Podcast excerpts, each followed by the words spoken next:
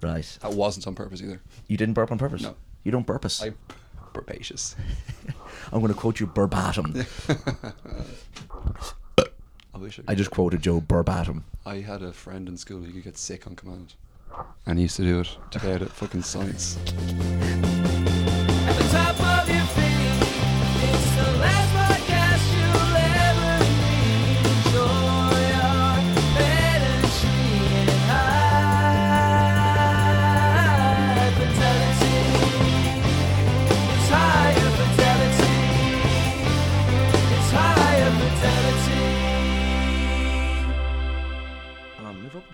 fucking two in the bed and you're two. To me, the little one said, "Get that fucking into you." Oh, wait. My, is this my bevy?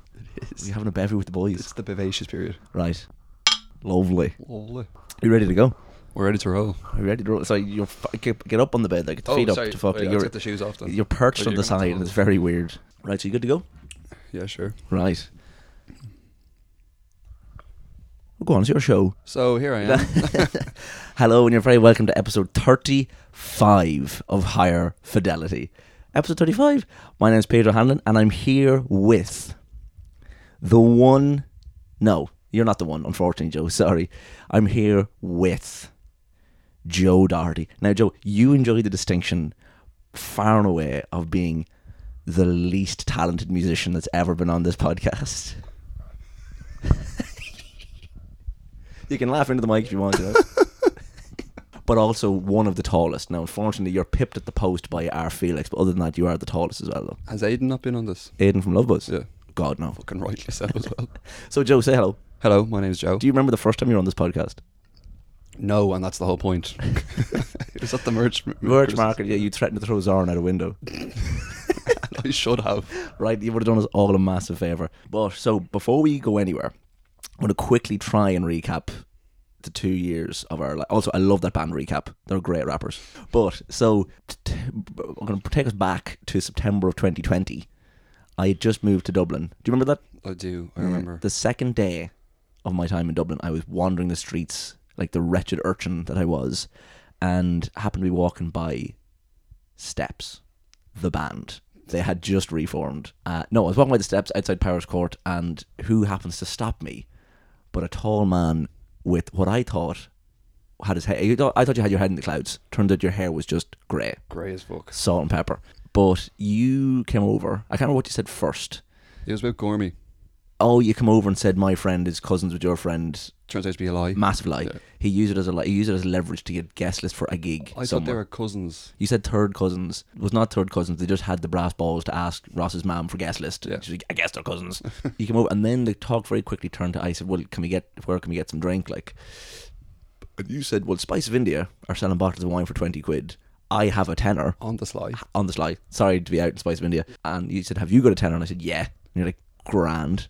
Off we went and got a, a budgel of wine. I don't know what the Irish word for wine is Yeah, and it's been downhill ever since then. literally, if it's not every week, it's been every second week, if not every like, two or three days. We've seen each other. Oh, thought I'm drinking. No, actually, we also talked about the fact that we were meant to go to that Melts gig, Yeah. and we both had tickets, and actually eventually ended up going to it not that long ago. That was like a year. Was that? Oh, wait, that was a couple of months ago. It was only a couple of months ago. Yeah, we mm. finally got going to. And we, yeah, you know. So then we end up becoming fast friends. I think it's a good sign of our friendship that I don't remember most of the times we hung out. I still don't think I know you. I'm being honest with you. Uh, no, it's been good crack. Uh, we you very then quickly ingratiated yourself without me wanting you to with all my friends as well. But yeah, I'm trying to think. What did we do after the first meal? We just uh, uh, became just drinking pals, I guess. Yeah, I didn't see you for months because I was like, I don't want to run into him again because he's a bit of a head case. And then I saw you at the first merch market crap thing. But did you not, did you not did we not talk about you coming to that anyway, or did you just happen to be there? No, I think I went. I went with Connor, the Lee fella, and um, we came out. We went in late because I think we wanted to go and just have a look. And we were coming out, and you were outside chatting to someone. Did I have the big? I had the, the Just Eat bag with all the merch in the back of it. No, that, Yeah. yeah, yeah, yeah. And I was chatting to you at that. And then like a couple of weeks after that, I saw you and Sam at the Palestine thing. Yes, sorry. That yes, I remember Yeah. we went to the Palestine march, and uh, I remember I walked in. and Sam was like, "Who the fuck were they?" And they were like, "They're just some some lads from Dublin, I know." Some viewers. So yeah, exactly. Uh, but it was nice to be able to say to Sam, like, "I just some some Dublin friends I made, like you know, trying to be cool. Pretend you're Uh, friends. Yeah, potential potential friends exactly. but then, so we've had a rake of adventure since you were very much there, present during the time that me and Becky referred to as the era of "I'm told I had a good time." I wasn't the one telling you. take it up to more recent times, which I can remember, uh, we went to Cork together with Emma. So, first of all, actually, now that we've kind of caught up, Joe, again, I love how we've definitely told everyone all about our relationship there. Uh, nothing with, like that. No. Is, there's no details in there No, at all. we're not, We know each other. we're not, we're not people of detail, I guess. Uh, but I want to say, since the last episode with Tig, um, great episode. Uh, really enjoyed Tig's company. Very smart, funny chap. Uh, me and him left to go. Uh, where did we, we were heading off to? I don't know what we were heading off to do. I think it was going to be Dews actually. I'm not too sure. But me and Ty left his house and we're wandering towards Aungier Street when we pass a pack of what I can only describe as gurriers actual little small 10 year old terrifying gurriers. Uh, two of them had bikes, three of them had like Grey Goose jackets or no North Face jackets, plenty of grey trackies going on. It's safe to say me and Tyke were terrified. and half a haircut between them. They had the inverse monk cut where I could not see the top of their head but could see every single other fucking bit of their scalp, a bit of their back of their head and all that. And we were walking by. One of them tried to take Tyke's hat. This happened literally ten minutes after we like shut down the podcast. We said, "Right, out we go." Whished. One of them tried to take Tyke's hat, and Tyke went, "Oh, you almost got me." Oh, whished. And they said something rude. I'd imagine. Uh, at this moment, I'd already like, don't when you go deaf with fear. I was already like, all I could hear was, "Pee," and my vision was just blinkered with like, just get get get get to, sa- get to safety. I was in fight or flight mode. And it was 100% not going to be fighting. Didn't hear what he said, didn't hear what Tyke said back. All that. Well, no, I heard Tyke say he almost got me. Didn't hear what your man said back. There was just a few roars of whatever. Um, and next thing, something hits the window beside me. And for a second, I think, oh, I've been shot. I was like, I'm the driver in JFK's car. Like, I've slumped forward and I'm fucked. I looked over and it was an egg. A egg had hit the window. And I looked back to see like two or three more rain down upon us. One of them hit the back of my yellow leather bag thing that I have. I had to go into a spar and wipe it off. We got egged. I Egged by children. can't remember the last time I ever heard of anyone getting eggs. I got egged. oh, A egg. A egg. Got fucking egg. and you a vegan? That was the worst part. They knew. They knew. At least throw like a tub of Flora Light at me. Don't throw eggs. We love Flora Light. We love Flora Light. She's lovely. Um, but yes, literally that happened after we did the last episode of the podcast. It was not a, not a nice way to end that interaction. But I was in work. Think you'll enjoy this. Go on, your criticism. You have been very busy since that podcast as well. Yeah. You've been to EP. Yeah, so hold on a second. We'll get to that now. So oh. we're doing it chronologically, Joe. Oh, myself and Joe have gone through periods of self growth in front of each other that have shocked each other each time it's happened as well. Where I took a took a a, a moment to readjust how I greet people and say goodbye to people recently, whereby I now fist bump people for some reason. God. The first time I did it to Joe, Joe stopped me mid bump and said, "What the fuck are you doing? What is this?" Making a tool of yourself. Like, I, uh, dead right Yeah, as always. uh, banging me, making a tool of myself. Um, and then only there recently, we were in a bar somewhere, and uh, you gave me a nudge, like, right, come on, big man, let's go. You I'm- big manned me. Yeah, so I'm trying out a few different like words. I'm trying to like mix up the slang. Yeah. So I'm running through big man, bruv, and son. I'm like, Son, yeah, Joe's man, like, we'd be walking through like a like someone will opened it, like a, a security guy will open it, or like we walk through whatever, and you go, "Cheers, brother." Don't do, stop doing that. And every time you do that, I say it to you, stop doing that. I remember I called on loud. I was like, "Cheers, young fella." it's like what? Uh, but yeah, so since that episode, anyway, we, me and you went down to Cork with our friend Emma. Uh, Yeah. Spent four days in Union Hall in Leap, outside a Union Hall place outside of Leap, which is where Union Hall is where War of the Buttons was shot. And I remember we were coming over the Yeah. bridge, and I was like, "Oh, that looks like the bridge from War of the Buttons." And Emma and Mishy, who were driving, the, who was driving the car, both turned around and went, "This is where War of the Buttons was shot." And I was like, "That's amazing! Keep your eye on the road, please, if you don't mind." But spent four days there, which was great. Me and Joe were got we got we were getting the train down to Cork on the weekend of Michael Collins's anniversary. Yeah, dreading it. Like we were like, I'm not looking forward to this. I was like, I'm hungover. I'm on a three-hour train, and I have no clue what I'm walking into. But it turned out to be the best crack I've ever had in my life. It was an insane few days. So me and Joe got on the train. We spent spent seventy spuds on a ticket. First of all, each yeah, didn't book seats. Had to sit in the middle of the carriage, like on the floor. Luckily, we brought some cans and Animal Crossing, so swapped swapped some fruit and then played Animal Crossing. Yeah. yeah. But th- those people going down to the Michael Collins anniversary thing dressed as Michael Collins. It's like you're not going to an anime convention. Yeah. It's the anniversary of a man's death. yeah. Couldn't believe it.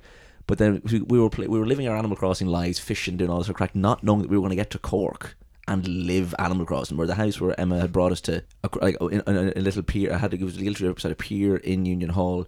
Uh, her boyfriend Mishy, who's this amazing, amazing chef who lives in Bray, um, had like fishing rods there, so we were like going fishing. Whatever you caught, he would cook within the hour and Yeah. eat and all this sort of crack. Her father, Paddy Sherlock, who's an amazing musician, and while we're listening to his latest album, Dusk, um, was doing a show that night in like a church, whatever it was.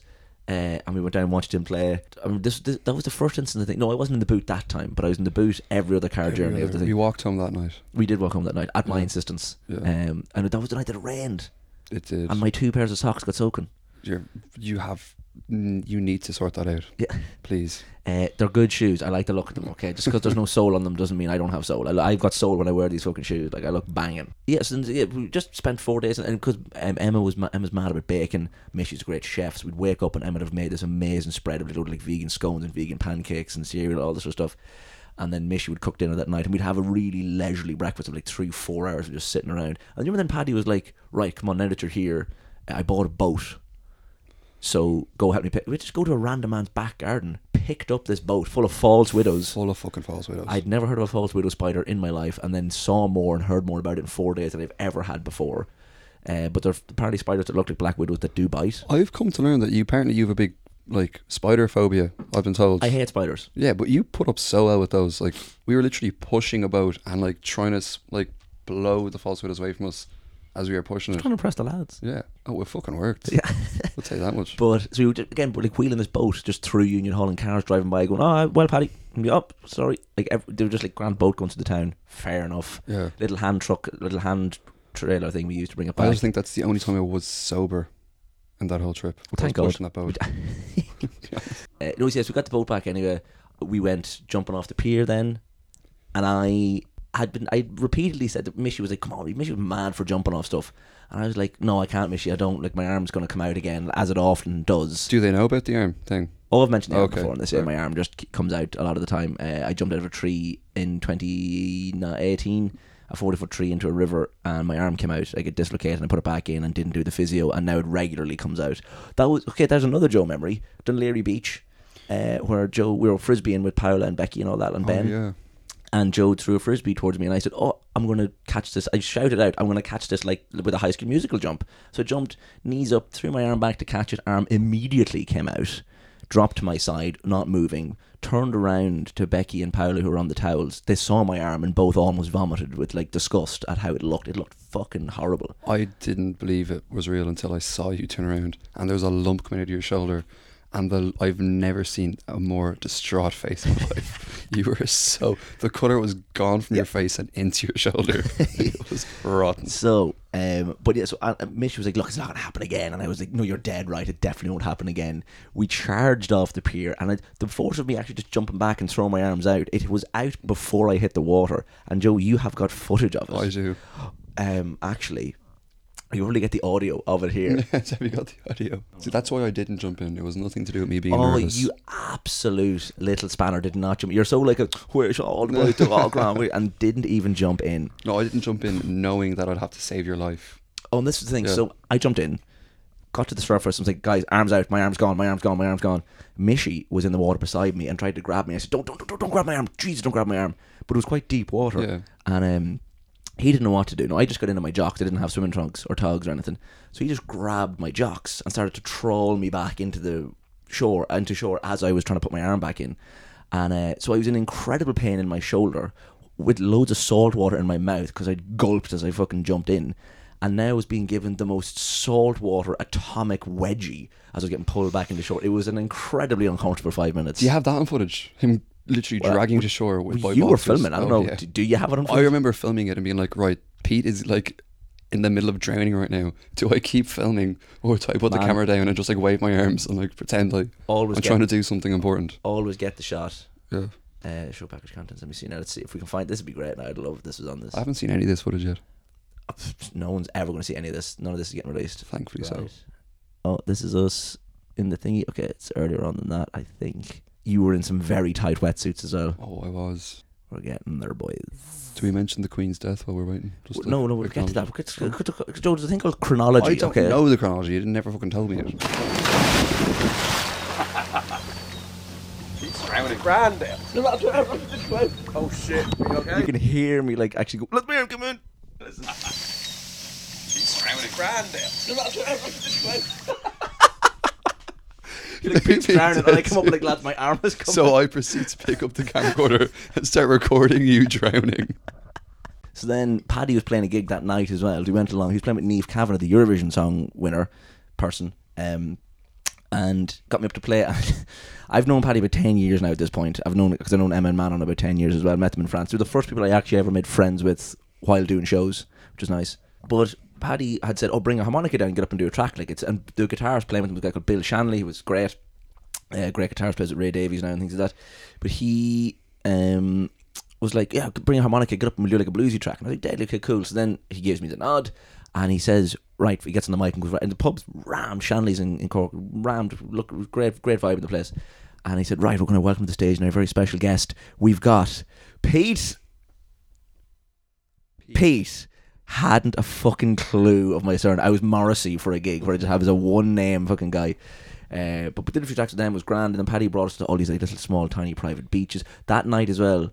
He brought us to that like the haunted house and the Ringford place as well on sort of crack. Like we were all mangled, and he was like, "I'll drive you home," and then brought us along like a tour of all the haunted spots of Union Hall. Like, I've never met a man more just up for it Mm. than Paddy. You just be like midnight having a few like rashers, and he'd go right. Let's just go for a, a drive. yep. Like just get in, Pete, get in the boot, and I'll just bring you somewhere. Oh, we get we knew we always we'd habitually get into the car Yeah. with like whatever glass we were drinking. Probably like, right, let's go now. If you weren't finished your drink, it was like, doesn't matter, we're leaving. Milk cartons full of crack and all this. Yeah, exactly. So with one of the nights, then we're all sitting around. It was like a kind of a bit of a lazy. It was the day before we were going home, and um, Paddy was like, "Right, get in the." car. It was like half 11, 12 or something. Paddy was like, "Right, get in the car, we're going." And we were like, "Oh shit, okay." Grand. So we just hopped in the boot, not knowing, having a clue where we were going. Drives us up to this fucking kind of mountaintop kind of place, and starts walking. And he's like, "No phones, no lights, nothing." We're like, "Oh shit, okay." And then we're getting closer to the water, uh, the water's edge, and he goes, "Right, I'm naked." I'm totally naked, and then we were like, "Whoa, shit, okay." Grand. It wasn't even like thinking of like, "Oh, are we going to skinny dip?" It was immediately like, "Right, clothes off Yeah. now." What turn has this taken? Yeah. So, so we all fucking stripped off, got into the water, uh, and then Paddy's like, right, start splashing, they start moving. And that's when we realised there was phosphorescent plankton in the water. And we just started to glow in the midnight sun, in the midnight moonlight of, of this fucking beach in Union Hall. Uh, I couldn't believe it. It was so weird seeing, because you're not used to light happening without like heat or, or electricity or whatever. Just seeing it react to movement was incredible. It was a sight I couldn't believe. I genuinely had a really big moment where I was like, I can't believe I'm actually seeing this. This is incredible. And then you were like, look what happens when I piss. and you were pissing, and there was a stream of plankton Yeah. lighting up as your piss ripped through it. And then just- we. Everyone like looking at me pee in Yeah, the middle of the but it was a, to me, it was a really lovely, beautiful, like romantic. Like, oh my god, this is it's incredible to see movement, re, re, light react to movement in this situation. And I'm it's midnight, and I'm with a load of really good friends, and we're just in the water, really taking this moment. Oh, Joe's pissing in the nip. in the nip. Uh, I chucked your jocks into that lake Yeah, as well. That's why you've been going commander ever since. I had some modesty. I was like, you know what? I'll keep the boxers on. I'll you know I'll do the whole like the crack, but like you know I'll have some modesty here. I turn around, my boxers are in Pete's hand somehow, and he just throws them out to sea. the worst message in a bottle you could ever pick Oh up. Oh my god, the skid marks in that bottle. I don't know what message that sounded like. and then we get out and took an in, a, a, an, an incredibly cursed series of pictures of us in the nip, uh, and totally undercuts the poetic beauty of the of what the evening actually was. The only photographic evidence is us clasping our genitals, yomping around like Egypts. Arse is out For the lads. Arse is out for Harambe. That end of that holiday, we came back and it was all grand. I worked for a few days. Then we ended up going to EP another weekend. I don't really remember. Was it even a weekend? I don't like. Well, I got there on Thursday. You went the last day. My phone was dead. I was dead. I lost you at like 4 p.m. We went to Tig at Hot Press. Love him by the way. Just kept giving me cans. Oh, Tyg Williams at Hot Press. oh, Yeah, yeah, yeah. sorry. So we bumped into Tyg again at Hot Press. We reconnected. And uh, we he came over to us while I, I was working the Mindfield stage with Ben Mulligan's dad on the Saturday, helping loading in gear and things. like that. But I was chatting to like the Love Buzz and all that outside. And last Apollo were knocking around. So it was a really good, nice gang of people all bombing around together. And I, I got to see Adore, Lara, and Lachlan, and, and, and Nisha and all that as well, all knocking around. Loads of good heads. Yeah, yeah and Tyg, it was like, if you come in, I'll give you a can. And we were like, well, obviously we respect what Hot Press are trying to do, so of course we'll sit down. But if there's a can going, we will of course take it. Uh, but no, EP was a great weekend. That was great. I remember my favorite moment of that Hot Press thing was someone getting interviewed and talking about how much like music, how it means to them, how great it is to be playing Electric Picnic, and how like they move on to the next stage. The floor opens. Anyone have any questions? Pete O'Hanlon puts his hand up. What's your favorite Westlife song? I I had been imbibing that day. Yeah. I was I, I was in pieces. Uh, it was a very. I, I remember on the Sunday morning kept saying like, "Oh, the campsite crack was great crack as well." I remember on Sunday morning I was like, "Right, guys, I'm going. I'm getting like the morning shuttle home. Good luck, good luck, good luck." Cut to me at Arctic Monkeys 13 hours later, still waiting on my lift to bring me back. It was a nice weekend though. I had a great time. I didn't know you were safe till the next day because my phone died and I just lost you. Oh. I got turned my phone, got a charge the next day on the way home in the car. Text from Pete. I got home by the way, like one o'clock that like morning. Did a fucking great disappearing act. Uh, so yeah, don't drag too much into EP, but EP was good crack. What was your EP highlight? EP highlight uh, was uh, waking up in the tent on the Saturday morning in Becky's soaking wet, leaked tent. Uh, clothes a ton weight on my stomach and legs cramping so much that they woke me up. And Roisin me- uh, told me it was Friday night, like three or four in the morning. I was woken up by the pain of my stomach and legs cramping because I was so cold. And Roisin coming into the tent and saying, um, "I can hear your teeth chattering from my tent." I was so uncomfortable. True, true misery. Oh, best moment. Yeah, yeah. yeah. Oh, the moment where I didn't feel like that ever again. I remember it was like 3 a.m. It was like a lashing raining. I a knock on the tent. like who knocks on a tent first of all? The zip comes down. Pete, sorry, do you have a sleeping bag for me? Because you said you Yes, brought one for I me. did, Yeah. and you never came. I gave you it. Oh, and you're so grateful. You were like, thank you so Oh, much. I was in. and you just hot, like you were just in your boxers, by the way. And you just I had to take the clothes off because they were Yeah. soaking wet. I was in rag order. I was so uncomfortable. Yeah, uh, was it, was it the best moment? Again, I got to, got to play a song with the door, which you go from. Oh, sorry, I forgot to say that I did the Thursday night. I played with the Salty Dog No Stars, the people who I did the David Bowie album with that I didn't know. We played "Let It Bleed" by the Stones in its entirety with Mick Pyro, the singer from Republic of Loose, who was Tig's Vopa on the last episode. Of Loose on the Late Late Show. He drops the microphone and just has a bit of a mare. Yeah, he, we did a great show with them. It was great. Crack to play bass. Really simple album. Uh, they were playing with Dan Fitzpatrick and your man Adam from from Gilla Band. Really good lineup, and the set was great. Really enjoyed it, and then got to see Ab Ab's gig then on the Friday. Uh, we went to see Love Buzz as well on the Saturday night. That was great. I They, really liked they that. were really good. Uh, and then Sunday, Sunday the, the crack in the campsite was just great. We had a really cool circle of people knocking around, but I really enjoyed it. And we just went to the hot press tent and kept getting free pints backstage. Until someone said, "Hey guys, this is a private event. You can't be here anymore." And we were like, "Right, it's not private." So fair. They just wanted to not be. It was like you could pour your own pints. No, the Sunday was great crack. I was just having too much fun to leave. I was I was going to leave Saturday night. Like Literally, Becky and I were just like forcing you to say, We were like, remember, you're like, I'm going at like 11. It started off like, I'm going this morning. yeah, And then we're like, okay, no, we'll go like to a gig. And then we were we went to a gig and there was like cover bands on. We went to the trailer park. We went backstage. We ran into Paddy. And then you're like, right, I'll stay for for another can. yeah. And then another can. Then you're like, right, I'll go say goodbye to Tig at Hot Press. And then it just turned into you just staying for The whole day. I had a great time. I had a really nice time. Sunday might have been my favorite day because it was so unexpected. I knew I was going to be there from Also, my favorite day because I wasn't with you for it. Yeah. So I loved Totally. that. I remember at one point, uh, I was, there was like a two o'clock shuttle heading back, and I remember asking, I don't know if it was you or if it was Lucy or whoever ended up taking, who ended up being my twenty four hour care person that day, caregiver, uh, saying like, oh, "What time is it? I have to get the shuttle back at 2. and they're like, "It's 6. Like, okay, well, I would have been home by now. Uh, but EP was great. Then I came back home, had work for two days, where my manager, this is what I want to bring up as well. My manager Ken, great chap. Uh, I'd mentioned that I was at EP. Well, I'd mentioned it in that I'd applied for the days off at great hassle to the ro- roster. Um, and he said, "Oh, do you know I was in a band once?" And I was like, "Class." Uh, he was like, "I was in a band once." I was like, "Oh no way! What was it called?" He goes, "Well, we were only teenagers. Uh, We were called Metal Fortress. We were a thrash metal band." And I was like, "Class!" The pipeline of thrash metal to running zero waste health food business. Why does that make so much sense at the same time, though? Yeah, yeah. But I, he was like, we had one song, and I was like, give me that title right now. And he said this. It was called "Who the Fuck Cares." We actually do. actually do. No, like sincerely do about zero waste products. No, yeah. Yeah. I thought that was so funny. And then worked two days there, and then ended up getting on the ferry with Eddie and Sha uh, Eddie and Connor, who was in the episode prior to Tigers one. Connor Lumsden, who's from the number ones. Uh, Eddie Kenrick as well from the number ones, who's my local barista as well. He gives me my coffee and bang bang. Uh, just around the corner. Uh, we all got in a ferry and went over to Static Shock Weekender, which is Static Shock Records, which is like a punk kind of hardcore label. We're putting on this festival weekender where all the acts on the roster would play. The number ones are on that label and they were stuck for bass player, so I signed up uh, and we went over and got to do that. Had a great time on the ferry uh, and three trains. We got on the ferry and heard the Queen was in hospital Phones went dead on the ferry. Landed in Holyhead to hear that the Queen had bit the big one. She was gone. She had ceased to be, which was insane. Being there for that, like it was a bit like no, I was in Paris when Ukraine was invaded and France went into like fucking defense mode and all this sort of crack. And again, went to another country where massive international news had just happened. I was like, what the fuck, like. Stop going abroad. Yeah, exactly. Bad shit happens when I go abroad. It was the garage in Islington was where all the bands were playing. Again, I was brought to a Wetherspoons before the gig where everyone was meeting up. I got to meet like the whole gang of community, and I'd never been so welcome to community like straight away. Eddie and them were like, "Oh, this is Pete. He's playing with us," and everyone was like, "Right, sound. You're like in with us now. We're all mates." It was I thought it'd be a bit of like a clicky kind of sceney kind of like well, well we know these people so and stay with your own vibe. It was most it was the most we're all they, we rearranged all the tables in Wetherspoons into one like massively long Viking banquet kind of thing, and just all sat around there. Everyone who got up and went for a pint would take their seats and all sit around. We just met a load of really nice fun people. Met a lad who had he was it's this lad called Baron, who is a, a punk lad from. I first I didn't know hardcore punks would be so nice. Nice surprise.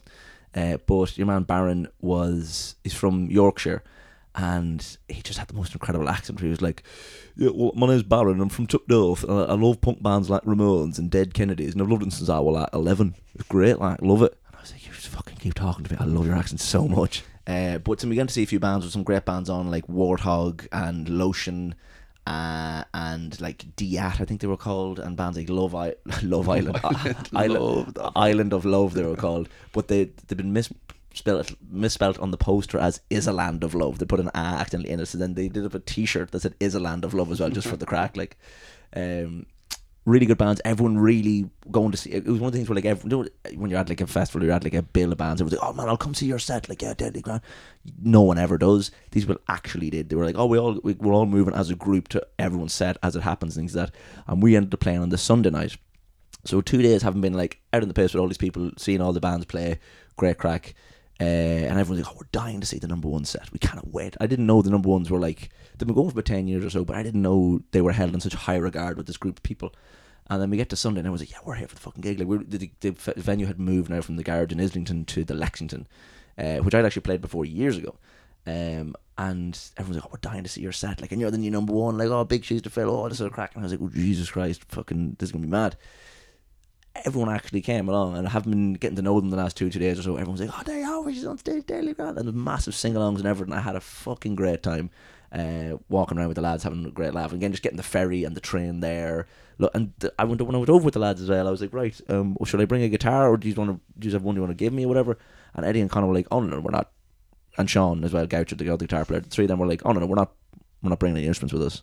I was like, "We're." We're headlining the festival though. Like, what are you talking about? Like, I will get someone when, they, when we get there. Like, one, I remember one of the lads' words, exact words were "fuck carrying a guitar for three days." I was like, Jesus Christ, we're just gonna ask for guitars when we get there. And they're like, Yeah, yeah. So we got to the, we were loading in being like the headline band, Yeah. and they were like asking one of the bands, like, hey, "Can we borrow your guitars?" Like, it was like you know that band memes thing of like six set, bro. Can I borrow your amp? But it was like Yeah. six set. Can I borrow all your guitars for us to Oh. play our headline set? Like, ended up being great. I had a really, really fun time, um, and everyone was very, very nice. Uh, and And and and that's all, folks. that's the news. What's your news, Joe? You're emigrating, I hear. I am. I'm going to Barcelona in two weeks. Okay. Two weeks ago, and two weeks before that, and two weeks from now. Joe's been telling me he's been going to Barcelona since the day I met him in 2020. I know. But uh, Joe gave me a hard date of like, oh, I'm leaving like the 25th of September. That's when I'm going to head. And I was like, okay. And I said, when are you going? Well, like, when, when I get a job. Good luck to you with that. Yeah, good luck to me. Anyone have any jobs in Barcelona? Get back to me. Thanks. Time to get into it. I'm actually going to Barcelona though. Oh, enjoy that. I will. Have a good time. Thanks So that's, what, you- that's what you've been up to. I'm going to I'm going Barcelona. to Barcelona. Yeah, planning my plan to plan to go to Barcelona. Uh, so it's time to kick in Okay. to the seggies, to the segments. Okay. Away you go, Joe. Bring us into the first segment. second to think a quote. Hello, Sidney. This is Sonic Seconds.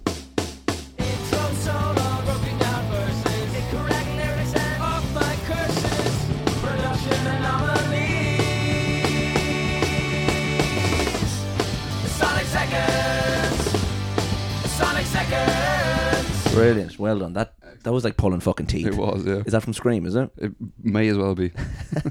This is Sonic Seconds where we pick two or three seconds from a track that make the track for us. Now, Joe, I hear you're going to subvert it with an anti Sonic second. I've got both. Oh, give us two. Okay. So obviously my Sonic second is the Ola in Old Town by Phil Lynott. That's very good. So Phil in Old Town is one of Phil Phil Phil, Phil Finnett's little little Finnett. Your mother. Sorry. Phil Lynott, if you invert the lyrics, the, the lyrics, if you invert the letters of his two names, is Lil Finnett, which sounds like a, like a like a SoundCloud rapper. But this is one of his solo singles that I love. Is this from the album? Is it Solo in Soho? Or what's the album called? It's called the Philip Lynott album. Oh, It's one Yellow Pearl. can you speak into the mic, please? Oh, sorry. Cracking up. Uh, yeah, it's from the album, the Philip Lynott album. It's a solo album after Lizzy broke up. Okay. I think Yellow Pearl's on the album as well. Oh, That makes the song the, like the song is grand until he says hello to you in Spanish, and then it's just mind blowing. it, but uh, when I think of the song, I think of the hola. That's I why I'm going to Barcelona because of that song. fucking dead right, dead fucking right. No, you're a massive lazy head. No, I am. Like my dog's called Lizzie. That's much of a Lizzie head I am. My obese dog, She's dead. Lee. You love Lizzie. Rip Lizzie, by the way. Rip Queen Lizzie. But no, you're a master Thin Lizzy head. I love that. Remember, we had. Well, yes, that's another thing. Sorry, but an early aspect of our friendship was like you were friends with a load of DJs at the time, and you were like, "I'm dying for like a fucking indie night and whatever." We were in your house one of the days. Uh, you live also your neighbours, Bram Stoker. oh yeah, Tram Stroker, great bloke. Yeah, always good for an afters. Bit spooky, but like, is, like um, but we were in your room one of the days and just were putting on like Stone Roses and Lizzy and going mad and all that. Oh, me and you had a great moment talking about. We geeked out outside the Button Factory over the. That's actually that's my Sonic second. I'm gonna bring that up now. So What? uh, we'll tell you in a second. I'm going to siege into that perfectly. So on the on the Lizzy on the Phil Lynott Sonic Seconds, this Sonic Second comes from live and dangerous. Oh, yup. Why isn't fucking Spotify loading? Do you use my phone? No, I got my own fucking phone, mate. Oh, my leg's cramping. Back at EP. Right, so this comes from Thin Lizzy Live. They would do this thing where at the end of Cowboy song, Phil Lynott would sing the last line, Cowboy's life is the life for me. And because the way that the final note was going to land, they were able to siege into their one of the greatest party getting ready to go out songs of all time. Yeah.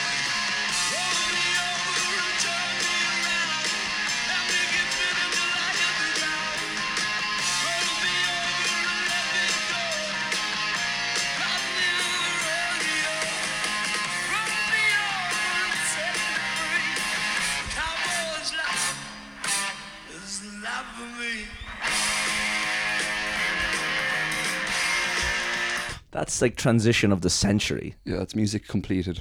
Like, yeah, hundred percent. All the PlayStation Five trophies done. No, that like if I saw that live, would blow my tits off. Oh. I'd be gone. Apparently, people got so used to it that he used to like pause it and he like wouldn't do it. So Wait just, for like, ages. Yeah. Uh, another song second actually in that track. There's a bit in the solo that I think is really tasty.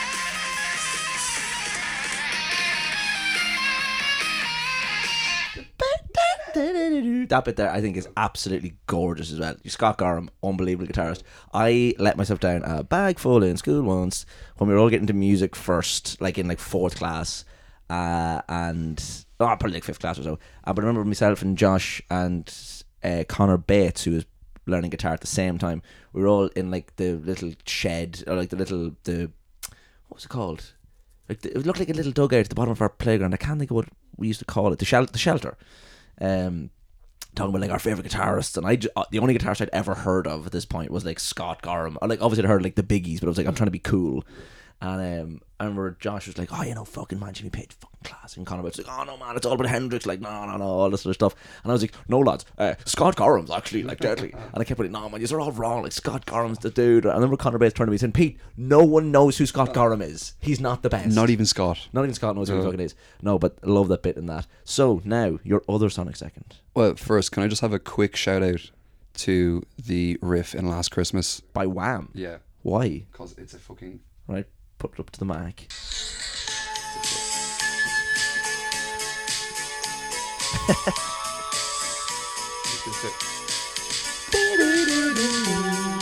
I love that you think that's like Sonic second word. Such a Sonic second.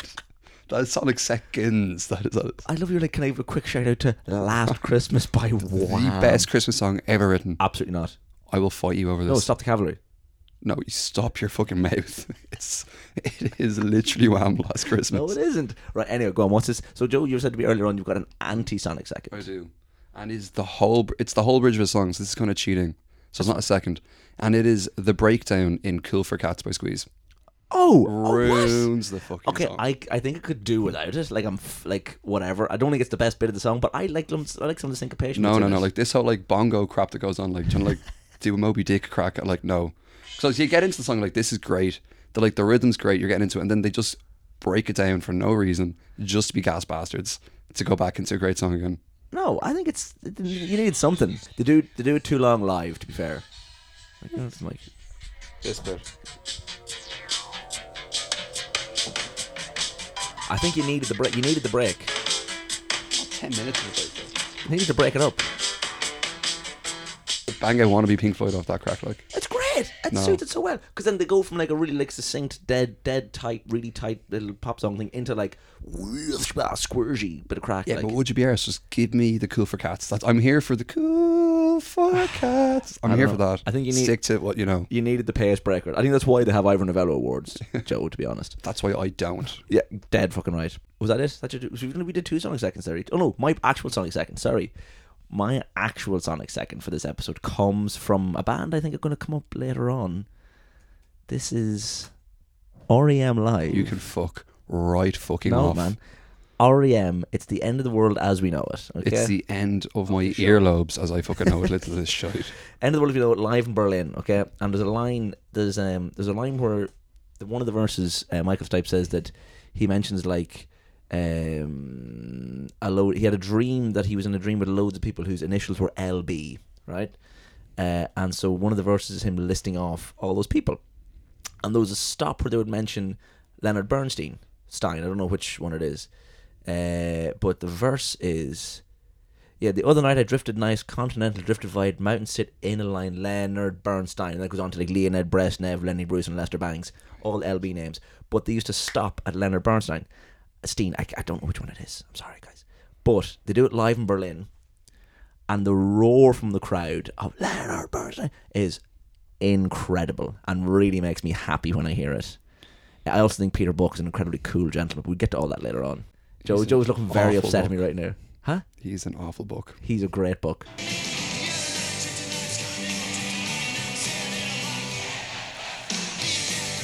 Imagine that. Imagine being in a band where like the, the last verse of your song there's one stop where you said the name Leonard Bernstein and the whole entire audience of like twenty thousand people roar that name. Twenty thousand losers. I think it's a great song. I think that's brilliant, and I think that I love audience moments where that happens. Like there's a great, there's a great uh, clip of Huey Lewis in the news doing doing Boys Are Back in Town actually uh, live in some small club in like the late '80s, and the crowd is going fucking mental for it. I love seeing crowd interaction with band stuff live. It's so life affirming. I love it. I've got another Sonic second for you. Okay. The end of any REM song ever because it's fucking over. That is my Sonic second. Right, we'll get to them in a bit. That's my Sonic Second. I think that song's great. The first time I saw that, the first time I ever heard of that song was I was renting a DVD with Dad. We ended up renting Paul Blart Mall Cop in Xtra-vision. Well, not the best decision.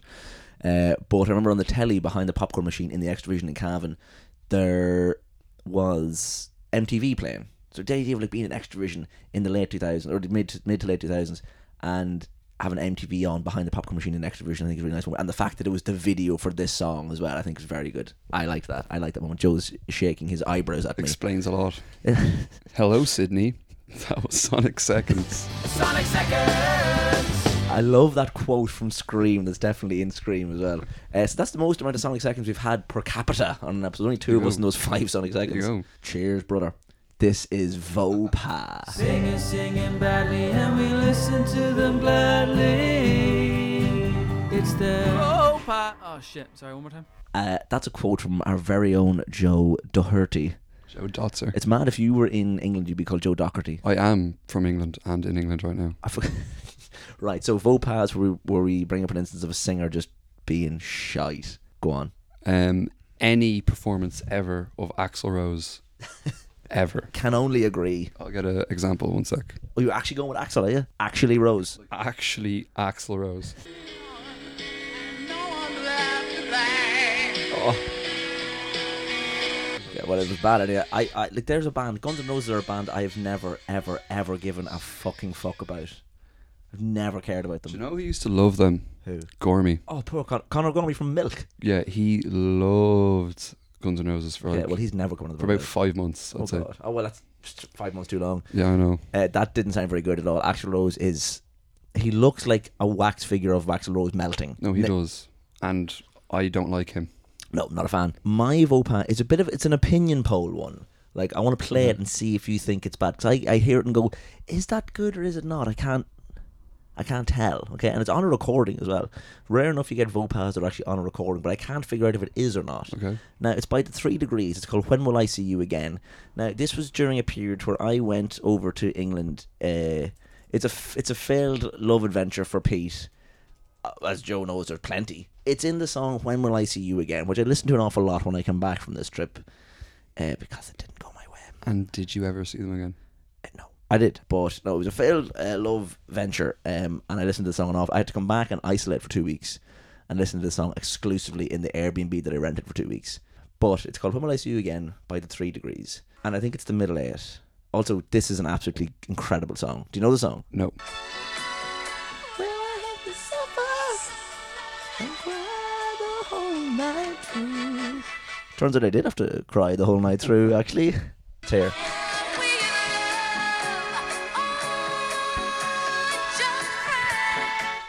can't tell if that, That note's in key. Eh, ah. Every time I hear it, I go. It Kind of sounds like makes my, she's slightly in pain, but she's not sure herself if she's in pain or not. but like it kind of it makes my teeth kind of go on edge a bit. I can't tell. Yeah, no, that's that's rotten. Is it out? That's rotten. Yeah, it's like the um, outro to um, "Dreams" by the Cranberries as well. Is a bit of a like, like get over it. Like, you know what I mean? Stop yodeling. I mean, Yeah, no, fair. I love that song so much, but I just I can't tell if it's in key, and I think if I'm questioning it, it probably isn't. yeah, So it's a vote pat from me. fair. It's a vote pat from me. It's a vote fair. Vote fair. Uh, any other vote pats? No. Bono declaring that "Bloody Sunday" isn't a rebel song is a vote pa. This is not a rebel podcast. Yes, but at the same time, that is the best version of that song. It's a great version. Is that uh, live at Red Rocks? Is it? No? It's under the blood moon yeah, sky. it's live at Red is that Rocks. it? Yeah. yeah. Uh, that's a very good live U2 album. Yeah, really is. good. It's mad. That was before Joshua Tree, and they were playing like Red Rocks in America. Like that's like a huge venue. yeah. Is that the outdoor one? It's the outdoor. Yeah. It's like it's like it looks a bit like Hollywood Bowl, but isn't Hollywood Bowl. Yeah. Um, brilliant. Uh, cheers, brother. That was Vopa. Singing, singing badly, and we listen to them gladly. It's the oh, pa- oh shit! Sorry, one more time. Now we get to a very important segment for our Jofus. Something that he's brought up so much in talk of the podcast for so long. Joe's been like, when I come on, I'm bringing this up. We're gonna go into, and you're gonna intro it, Joe. And you know what you're gonna do? You know what you're, actually, do you know what? What? I'm gonna intro this segment. What's the segment called? The other night I drifted nice continental drift divide, mountains sit in a line. Leonard Bernstein. This is guilty hatreds.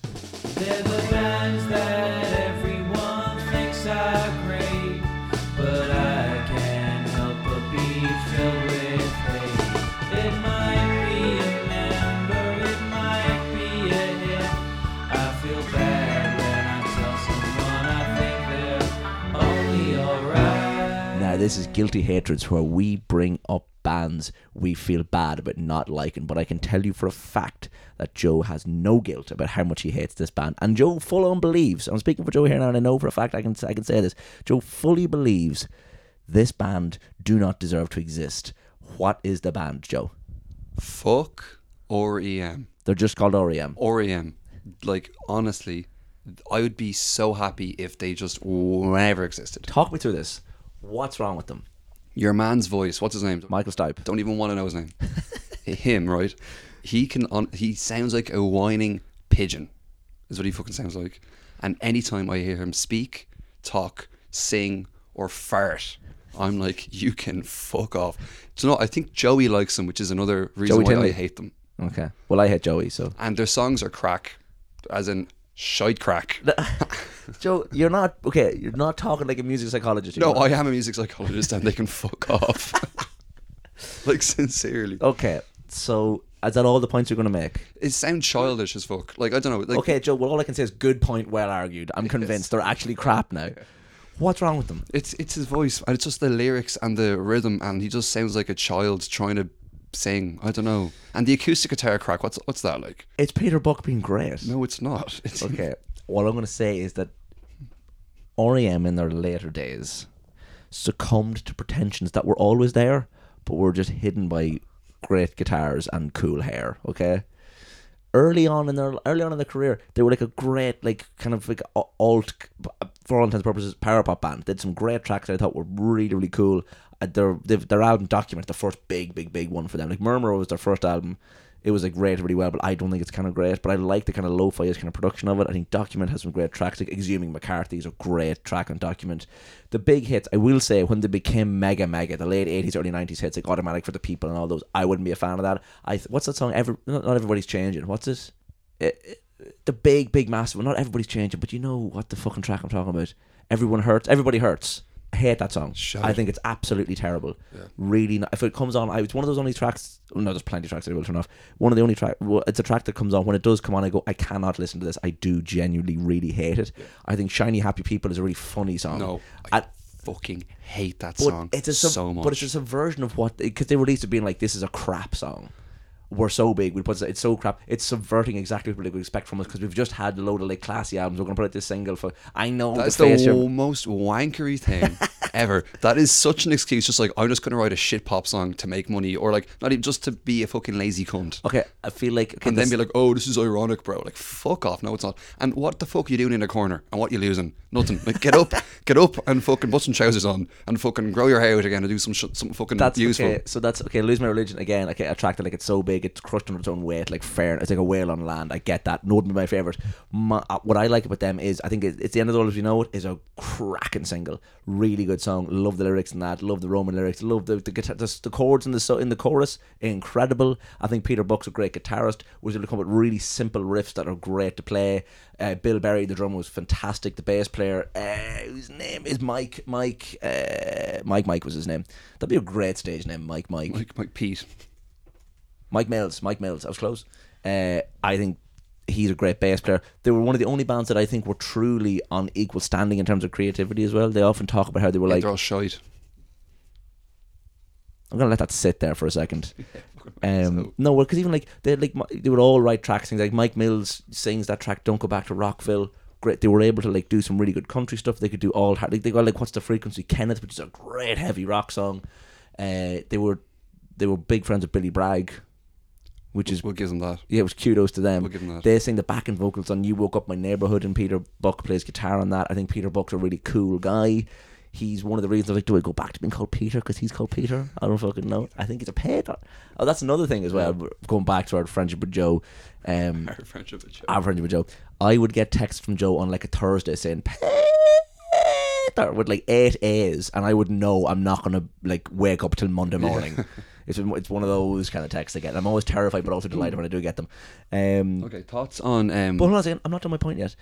REM are so good, I've ripped them off. Uh, do you know our track Wallflower? The Zen Arcade track Yeah. Wallflower. The melody in that, the I think you might, I said an invite, da, is the melody in the verses for that. REM have a little B side track, I believe, that was on like a compilation or whatever, called All the Right Friends. Now have a listen to this melody here, Joe, and see if you remember this.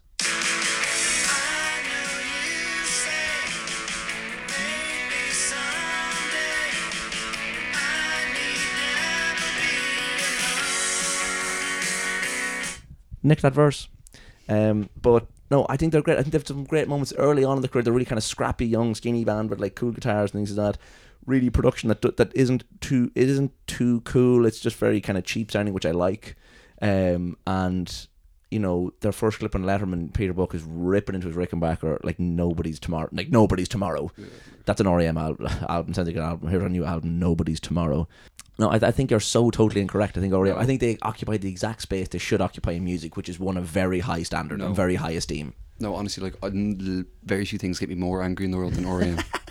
like they keep me up at night sometimes. Oh, Like what's like what's that song? Would you believe what a man on the moon? Like Did you believe that there's a man on the moon? That's a great track. No, it's not. it's so good. Andy Kaufman in the wrestling match Makes match. no fucking sense. It doesn't matter. It doesn't have to No, make sense. it, no, it doesn't. It, what, Because grand Tin if Lizzy it's a made good loads of song. sense. It's grand if it's a good song, but it's just a shit song, a shit chorus. It's Your not. man's it's a great whiny. chorus. He's like It's a jumping great- up and down while he singing doesn't or something. have the best voice in the world. I will give that to him, but I also like singers who overcome their inability to sing by being great songwriters and then be in a massive band. Yeah, grand, but some people just shouldn't be singers, and that's him. Yeah, I know, but like neither should Geldof. But like he's a great. He's No, a good. Geldof's a good singer, doesn't have a good voice. Your man hasn't got a good voice or is a good singer. Joe, I so cannot disagree with you more. They perfectly, I think they handled. Okay, I will say in terms of like attitude and that in the late eighties, nineties, they did kind of eat themselves a bit in terms of like Michael Stipe becoming this like, kind of like very much a virtue signaling kind of like I'm here to like save the bit of a Bono job. They did kind of like go the U two way of kind of like we are so the best people alive, which I don't really buy into. But I do think that they just became so monumentally large that they just weren't able to handle because they came from like the the Atlanta, I think it's Atlanta, Georgia, or something like that. Had like hardcore scene where they were friends with loads of these bands that were all kind of really cool, and they just came from that, and then suddenly were like absolutely massive. And their first album was like Rolling Stone had it as album of the year when it came out, I think it was the same year that like Thriller came out. So they were like immediately straight away held up as these incredibly highly rec- highly credible bands, and I think they really are. I think some of the stuff they do is really really interesting to listen to. Uh, and again, I'm like a, I want two and a half long. Again, um, their period where they were doing two and a half minute long quick songs with a simple chorus and easy verses, great. Like Radio Free Europe, uh, that's a great, absolutely great little single that uh, is it sets out the stall really well. It sets out a stall that they didn't pursue more, but uh, I I think is an absolutely banger track. The, I will say so. I like songs that are like story songs. The lyrics are easy to follow. I don't know any of the lyrics. I couldn't other than the lyrics in "It's Any the World." I don't know any of the other lyrics from REM. But I just think even this sounds fucking great. Bit of Rolf Harris there in the beginning.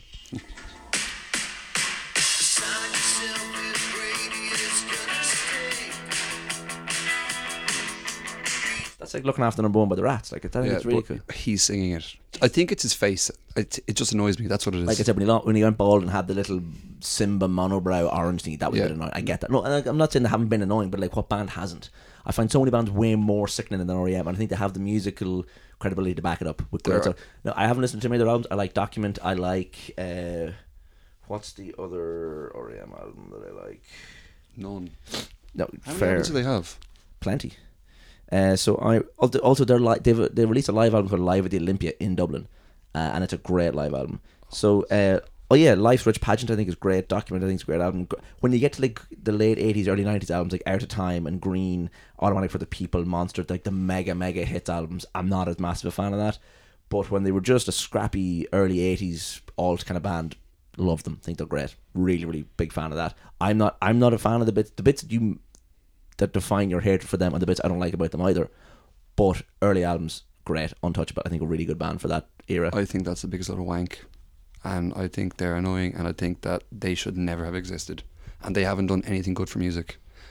Like who have been influenced at REM that have been like good? I think there was like cyclical influence between them and like U2 and like the Pixies and all this in a crack. exactly. What's wrong with those bands? Pixies What's wrong with U2? I would love to know what's wrong. oh, that's a different conversation. no, I think I like no. There's plenty. Of, I, I don't know. I actually don't know what the pipeline is from like REM to like current bands. I wouldn't actually really know. But I think there was a lot of like they were very. I think they had their like finger on the pulse of like culture a lot of the time, which a lot of bands didn't have or d- wouldn't have. They were like able to dictate and also respond to culture in a way that a lot of bands didn't. Which I feel like that's why U2 went so monumentally large as well. Was they were able to like tap into culture in a way that other bands couldn't, and were able to be to define a cornerstone of a time in the planet and also react well enough to it to create amazing work without it becoming too bloated. And I feel like both bands flew very, very close to the sun with work being too bloated, and they did release albums that were too bloated, but that was after the fact, after their point of maximum relevance. I feel, which is what happens to a lot of bands. Anyway, I guess. I think if they like one of them died or something, they'd be like better off because like they wouldn't got old enough to get annoying. I don't know. Again, like I said, I think they might have always been kind of mildly pretentious, but it just was hidden behind cool hair. Uh, and then when the hair went, they were kind of fucked. Uh, so I get that. I didn't even know they ever had hair. They did have hair. So settled. You, you love REM. No, fuck REM. No, I've turned your head. I've no, you I've haven't. you around. No, No, you love them, like man. I hate them. No, you I, love them. I would rather listen to All Time Low than REM, which is saying something. Oh, all time. low. Oh, so, also, Joe it came out at lunch today that Joe doesn't like shake it by Metro Station. So every point you make is valid, Worst song invalid. ever written. It actually angers me. Angers me. It's not the worst. It's a grand, fine, fun song. Shake, shake, shake. I it. think they ripped off Lil Chris, and I take that personally. Okay, Anyone ripping off Little Chris, I'm going to rip them a new one. Don't be ripping off Little Chris. you go. Okay, Fi- li- Lil Finnet. But anyway, now that that's ended, the other night I drifted nice, continental drift divide, mountain sit in a line, Leonard Bernstein. That was guilty hatred.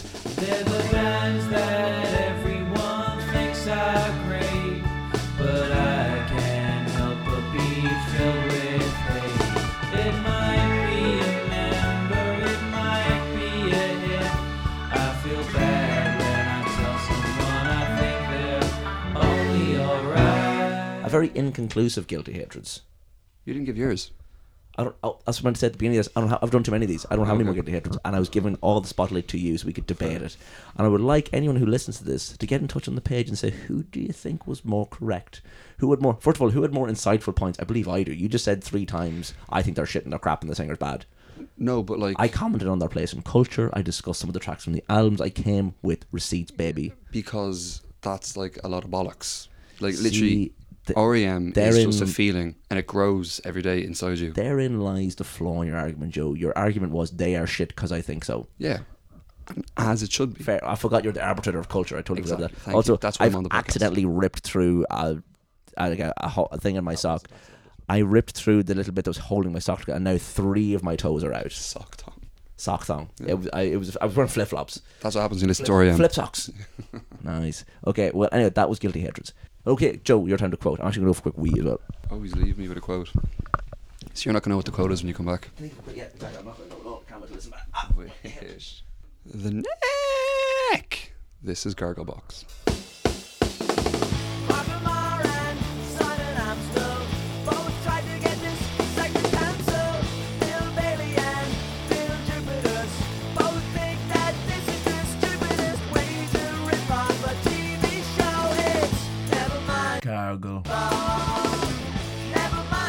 mind, Cargo. boss.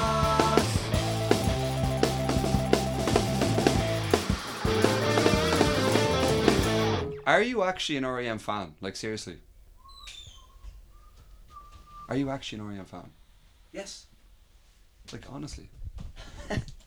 I've never met an REM fan. People, we Right. people are grand. So actually, one just Joe, just, as I came back in from Wee Joe, looked at me genuinely with honesty in his eyes and said, "Do you actually like REM?" I wasn't messing. No, I thought that was like a show for the podcast, just like a little like back and forth No, kind of Joe. I actually like REM.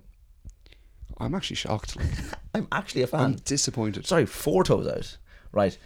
Uh, did you get a quote for Garglebox? Did you? I did, yeah. Okay. Did you give it? I did, yeah. Okay. So tell me what the tell me what the quote's from, and I'll see if I can guess what it is. It's from um, a famous WhatsApp voice message that made the rounds about a certain dog groomer. The this is Garglebox. for work. This is the poor man's version because I don't have the equipment anymore of our original segment. Never mind the fuzz box where we would sing a riff into a fuzz box and get people to guess what it was.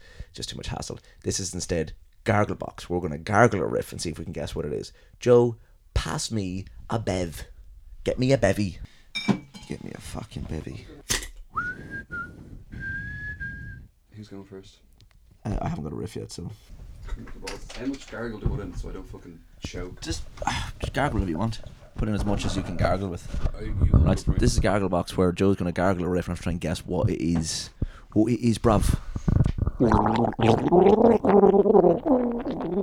Not a hope. Not a hope. Hold on, do that again. I want to get a quick picture.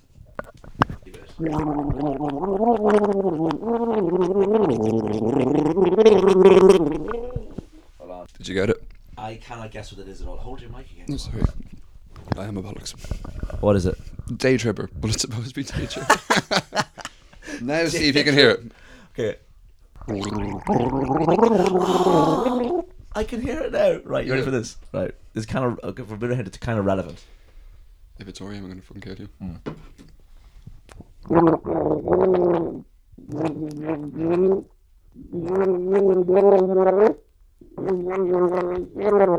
A child dying. Does it walk this way? No, close. No, not like close at all. Sorry, will you get a little pick of that as well while I do it? Let's pick.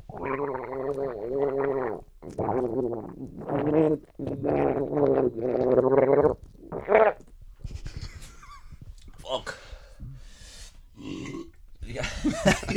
that was. Guess that. that was Beethoven and B minor. Okay. Uh, so can you not get mine? No, I'll Go do, again. I'll do it I'm again. actually pay attention this time.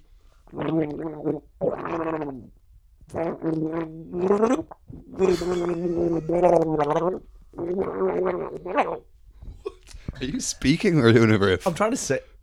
Oh fuck! It's a riff. Well, I'm, I'm singing like it's okay. I'm singing. Okay, I'm singing the, the song. yeah, It the doesn't have to hook. be a riff. It's like it's like the Is it the hook? it's the start of the song.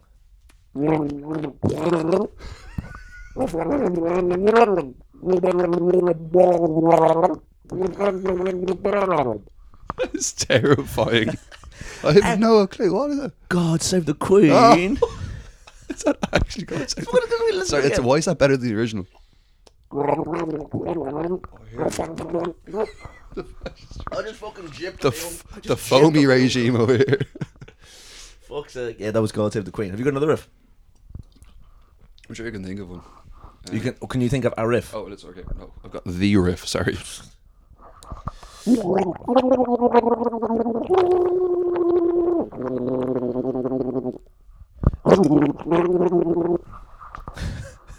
Why does that hurt? It hurts an awful lot. You're not going to get this. I can't even hear it. and I'm the one fucking singing it. I thought that I thought that was going to go all over the way you lean forward. I thought that was going to go all over my floor for a second. Okay, I'll try one more time. Okay.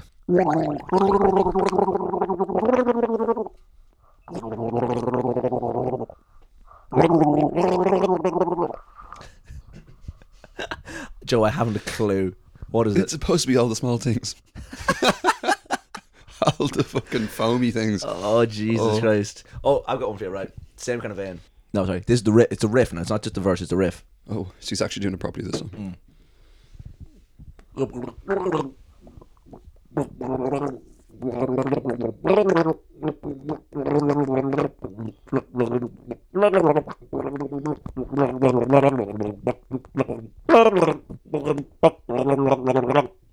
Is that Gary Numan in Friends Electric? I can see where you think that. You gotta know. no, was it? Um, is it? Um, Think of all the small things. Sum forty-one. Is it uh, in too deep? In too deep. it, it was in too It was. deep. Right. Give us the intro again. The outro. The outro for the segment. The neck. What's it called again? This Yeah. that was car- cargo box.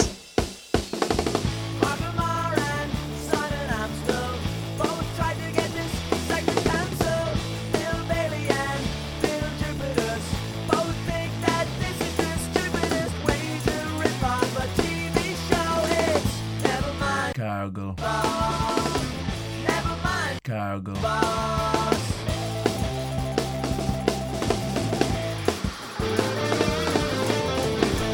so yeah, the neck has special resonance for myself and Joe because uh, the original voice note, which again is a Sonic second, I'm just going to get it up. Conor, Mc- Conor McGregor's sister rang up a dog grooming agency after they fucked her off one too many times, I guess, uh, and she just starts roaring saying, "Who do you think you are?" And it's just passed into legend now. But uh, this is the original version. Who the fuck do you think you are sending me like that? See, fucking you and your business. You watch Sam. You fucking watch. You haven't a clue about me and what I go through in my life. The neck! Are you? the neck. But see, when we started hanging with you first, you were mad on it, right? I but love- you turned into the most musical, the neck. You made it into like a note, like a like a fucking soprano. Is sopranos the high singers? It's motif. Is it who's the high singers? yeah, singers? Sopranos. I think. Are they high? T- okay, grand. Some of them. But I don't know the high singers in the fucking choir, whatever. you made it the most music like the neck, because I heard about it through you. And you were like, "Oh, that's this voice match." I just say it all the time. I'd never heard of it before. Really? Yes, that's another song. Second, which is uh, Conor McGregor's sister going the the fuck this fucking banger like R two D two offer as well like that. but uh, yeah, we get to our final segment now, which is oh, uh, give us a second, uh, give us a minute. Uh. Oh, we never. Okay, so before we go to the next segment, so um, one of the forgotten weekends, one of the things I do remember is waking up in Becky's uh, room with all of us there, and we started a rousing. So my, myself and Joe have bonded as well over my extensive use of the word "wished," which has passed into Joe's lexicon now as well. No, I didn't create it, but I perfected it. A bit like Eddie Rocket's. We didn't invent the Yeah. burger, but we perfected it. Um, but wished got to the point where we woke up very, very tender feeling on this random morning and took into a rousing rendition which woke the entire house of Whoa, Wished and Varna. Wishton, Wishton, Wishton, Wishton, Werner. Um, which set us off to a carvery in Beaumont House as well, which was fun. But then Joe was on holiday, on Holliers, uh, a few weeks later in Barcelona. No, where were you? I was in Madrid. I'm moving to Barcelona. Oh, sorry, I forgot you. Go, sorry, I forgot you're going Two to weeks, man. Yeah. Uh, you're going to Barcelona, but Madrid, sorry. And I get a, a call from Joe at about three in the morning. Him and five lads in a taxi, all roaring, "Wish to, wish to, wish to, wish to, Werner." It's the type of friendship me and Joe have. It's really loving and tender. I actually think I texted you first, being like, "Pete, quick, hang up, like, hang up, answer. This is important." Quick, Pete, and you hang were like, the phone. You answered me like, "Right, is everything okay?" It's 3 a.m. when Joe's abroad. Like, is everything okay? Like, and I was just me screaming down the phone with like five lads.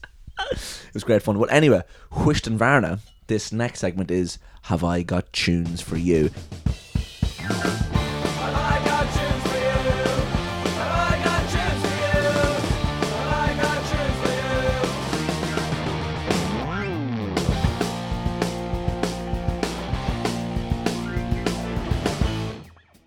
This is Have I Got Tunes for You, where we uh, recommend an album for you to listen to. Joe, what have you got? Okay, I don't have an album. Okay, great. But I've got the two songs where music was like completed and perfected, and these songs will never be touched again. It's the end of the world as we know it, and Exhuming McCarthy by R.E.M. You can stop saying that. it is the first one, obviously, Rhinestone Cowboy, Oh, Glen Campbell. oh, The whole fucking song. Rhinestone Cowboy. Yeah, no, the best song ever written is Rhinestone Cowboy, Okay. and the second best song ever written is Caravan of Love. Mm. I love how they were both on an album together, definitely. Oh, they were like best album ever written.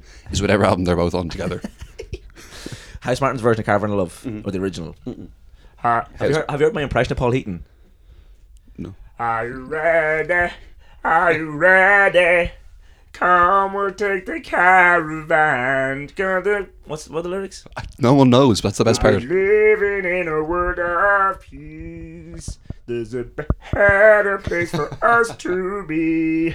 We'll bring the young and the old. Would you let your love flow from your heart? Every woman, every man, join the caravan of love. Stand up, Stand up. stand up. That's great. I so my recommendation. Oh, sorry. Keep going. What are you saying? Your Bob Geldof impersonation is legendary. I've already done it. Oh, on have the you? other thing. Okay, cut that. my favourite. So the album I'm going to recommend here today. Uh, hello, sorry folks, I'm just here for a second. It is Bob Geldof, and I'm here to recommend to you guys today the Boomtown Rats' second album, A Tonic for the Troops. It's a. It's not even a tonic for the troops anymore, right? It's a tonic for the fucking world. The world needs that fucking album back, and it shifted fucking units back in fucking 1979. We out, we knocked John Travolta off the top of the fucking number one spot on top of the pops and Rat Trap. And do you know what I've done since? I've knocked him off the fucking stage multiple times with a quick fucking box to the head, right? And fucking something the man desperately fucking needs. I saw the remake of The Taking of Pelham 123 and he fucking ruined a classic fucking film. And for that, it's unfor-fucking givable. Okay. Um, my that's t- thanks, Bob. No bother, Pete. Thanks for having me on again. It's always a pleasure to join you. No worries. Look, anytime you're stuck, please come on. It's always a pleasure to have you. Don't even fucking worry about it. I'm here for you any day of the week, Pete. All right. Um, my album recommendation for this lovely that you brought up Glen Campbell. I've been having a serious Glen Campbell moment. Me on our way down to Cork, me and you decided this oh. is a Glen Campbell fucking weekend, and I was at that point I was mad on that track, Country Boy.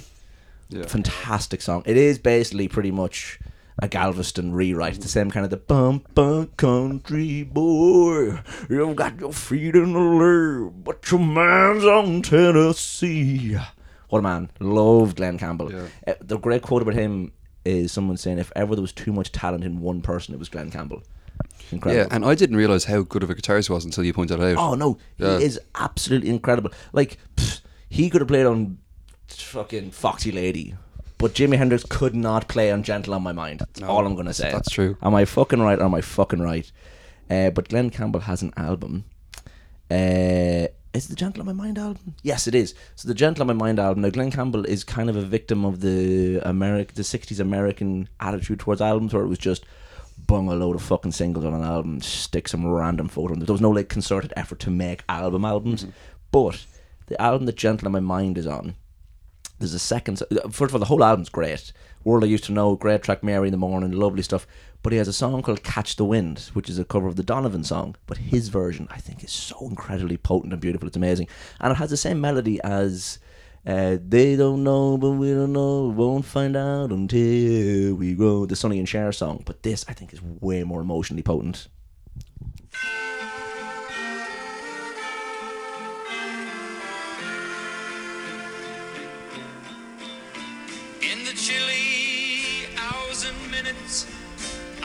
Of uncertainty, I want to be in the warm hold of your. The man is just incredible. In fact, he was like a TV show host, releasing albums, being an incredible guitarist. Again, the big hits that are massive, like Galveston, Rhinestone Cowboy, Wichita Lineman. Wichita Lineman having one of the most heartbreakingly beautiful lines of all time with uh, I Need You More Than Want You and I Want You For All Time. That's incredible. Yeah. And just the man, and even when he was, uh, the great documentary, him with Alzheimer's later on, or dementia, I think later on in his career, heartbreaking. But just he could still play. He was an incredible, incredible player. Gentle on My Mind is a clip of him, I think in the late 80s or early 90s on a TV show where he does an acoustic guitar solo over Gentle on My Mind. Incredible. Uh, but the album I would recommend would be the one that's, it's called Gentle on My Mind. Yeah. Uh, some great tracks on it. Uh, but one of his, my favorite single of his is Country Boy. Um, it's a, got a, just an incredible, incredible, powerful chorus, uh, and it's a nice sentiment as well. I think I, I think I really like it. Um, but yeah, I've been listening to Glen Campbell loads recently. Adore that man. Uh, I just got recommended the Boston album, which is when I see this album cover, I feel the essence of Totsy.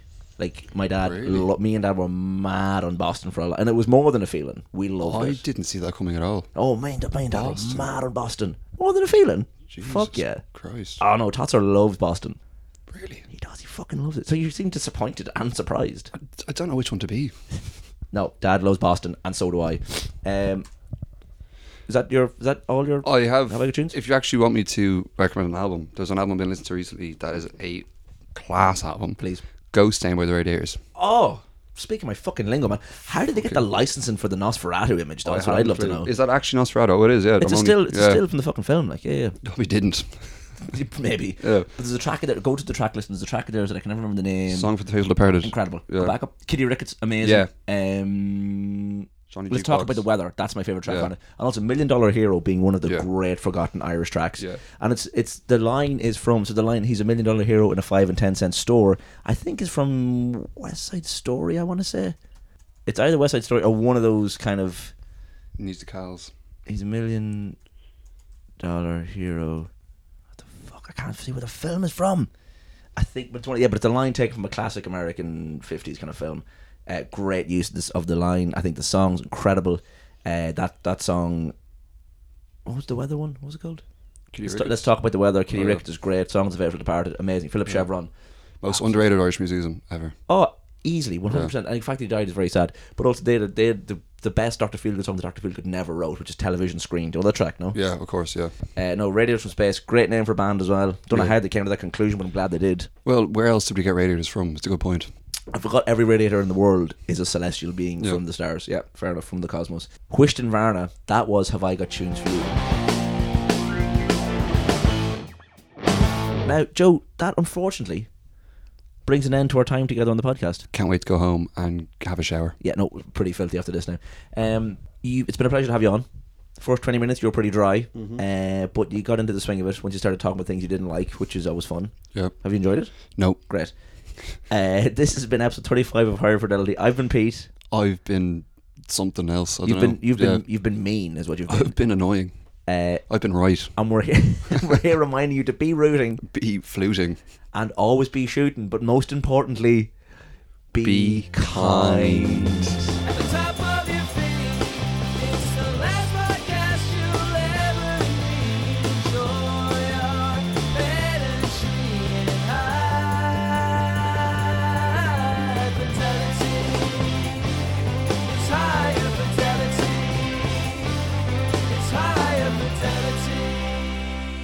Hello, and you're very welcome to the after show party of episode 35 of High Fidelity. Here we fucking go, baby.